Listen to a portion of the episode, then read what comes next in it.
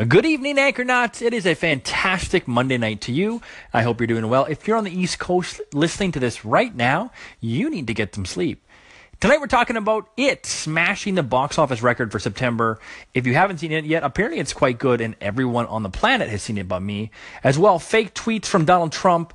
I want to get into sleep hacks for the question of the day. I need your sleep hacks. I'm up late. I'm full of caffeine. How do you do it? And last but not least, I want to finish off with how to do well in business and school with one simple tip. I'll see if it's the story. It's doing better at presentations. That's tonight's show. Without further ado, I know we're all over the map, but let's let's get into it.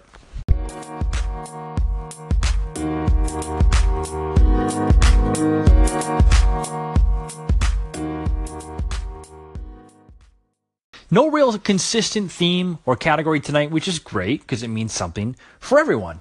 Now, if you've been to the movie theater in September or October, maybe even November, you know what to expect. Horror movies and really dramatic blockbuster movies aiming for an Academy Award. Well, this fall is no different. Stephen King's It had its remake, and it absolutely shmammered the box office record for September. In the past, the record box office for an opening weekend movie was fifty million dollars, and I'm actually not sure what movie that was. Maybe you can tell me. But this weekend, it crushed. It was one hundred seventeen million dollars. Now that, that, my friends, is a lot of nostalgia. That's a lot of people seeing It when they probably shouldn't have seen it when they were kids and saying, you know what, I'm older now. I'm going to go enjoy it. And to its credit, Rotten Tomatoes gave it fantastic reviews. The critics loved it. The fans loved it. Go check it out if you're a fan of scary, creepy clowns. If you're not, well, maybe don't. And did you hear that story about the guy who walked into an empty movie theater and there was someone sitting there dressed up as a creepy clown with a red balloon? That was it. Just no one else in there but this weird, creepy clown, which you can expect there would be no one else in there because that's so creepy. And that's what I love about our world, is that we can do really funny stunts like that. Because I mean, I'm sure it's just like a, a bored person who's like, I'm gonna, I'm gonna scare everyone. And now they're internet famous, even though people don't know who it is. But more stunts, more flash dances in the mall, more fun things, more interesting stories to tell. So if you've seen It, let me know. Is it good? Is it bad? Should I check it out? I really hate scary movies, so I probably won't. But I'm curious. I like kids, so maybe, maybe not. It's amazing to me the things that people will believe are true, even if there's like no context or real way that this actually happened. So I do a show called Justin and Greg, facebook.com slash Justin and Greg, shameless plug. We're kicking off season two live tomorrow night at about nine Central Time. Check it out or don't check it out. Either way, we were coming up with a content bit today about reading mean tweets. Now, if you've watched Jimmy Kimmel's Reading Mean Tweets, you've seen celebrities reading mean tweets that were sent to them by probably perfectly strangers. And we thought, you know, what would be a nice spin on that is if celebrities read mean tweets to us, right? Saying that, hey, you're just as mean as, as those strangers are. And so we found this thing called Twitterino, which I'm sure you've heard about. And it's a website which can, in a very, very good way, uh, very it looks real anyway, make fake tweets. So you can pick anyone's Twitter account and make them say whatever you want. And it's got the proper amount of retweets and likes and that sort of stuff.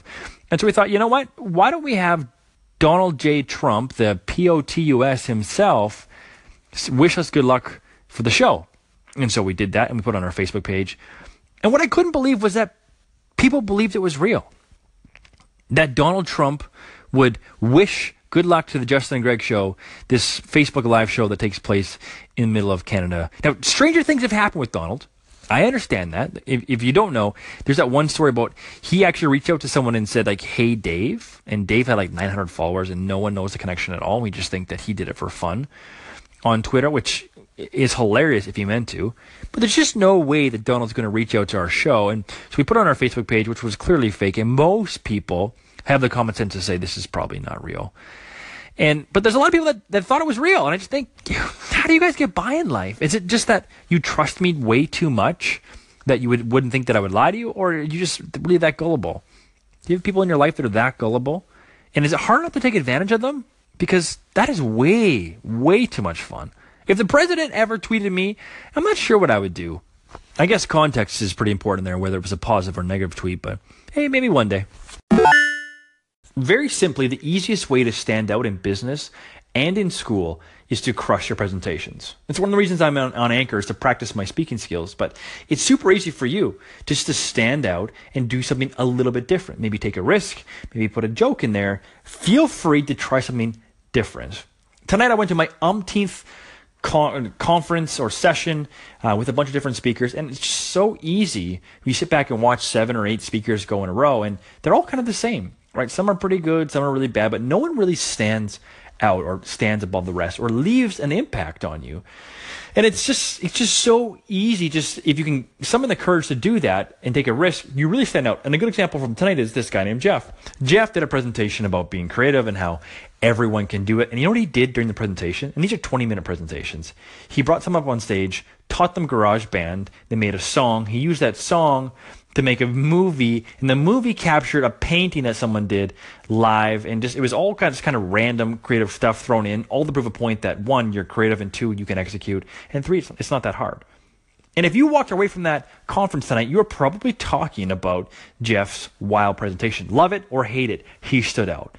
And that's what my my tip is. If you're doing a business presentation, and I don't even care if it's all data, I don't care if it's spreadsheet after spreadsheet after spreadsheet, you can use in, inflection in your voice, and you can stand out and use tone and say highs and lows and whatever you want. It's that easy to stand out. Just pretend like you're talking to one of your best friends. Put some emotion into what you're talking about.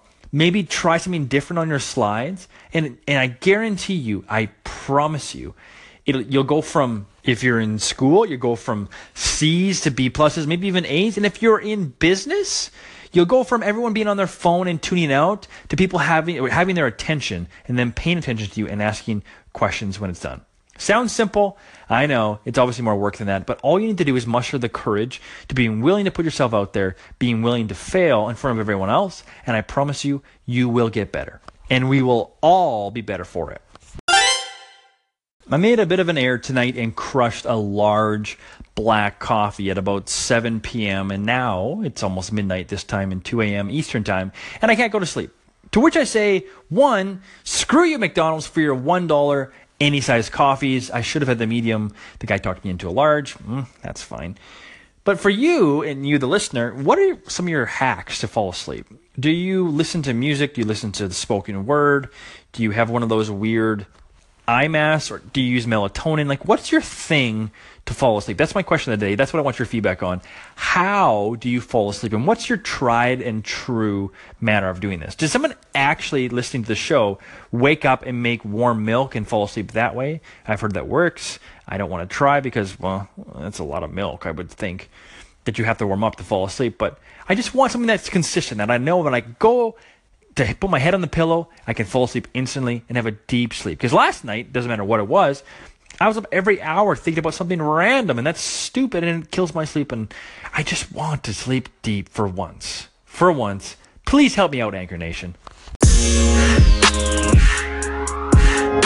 That's tonight's show. We were all over the map tonight, a smorgasbord of good things and interesting things. If you're new to the station, we talk about things here. We talk about life, news, politics, tech, whatever tends to be on our minds, that's what we chat about. Feel free to call into the station or comment. We'll get back to you. And I love, I love, I love putting you on the show because that's what really matters. Thank you for listening to my station. You could have been anywhere in the world, but you chose to be here. And for that, I am incredibly thankful. Hope to see you tomorrow night. This is The Dipstick. My name is Greg. Signing off. Toodaloo.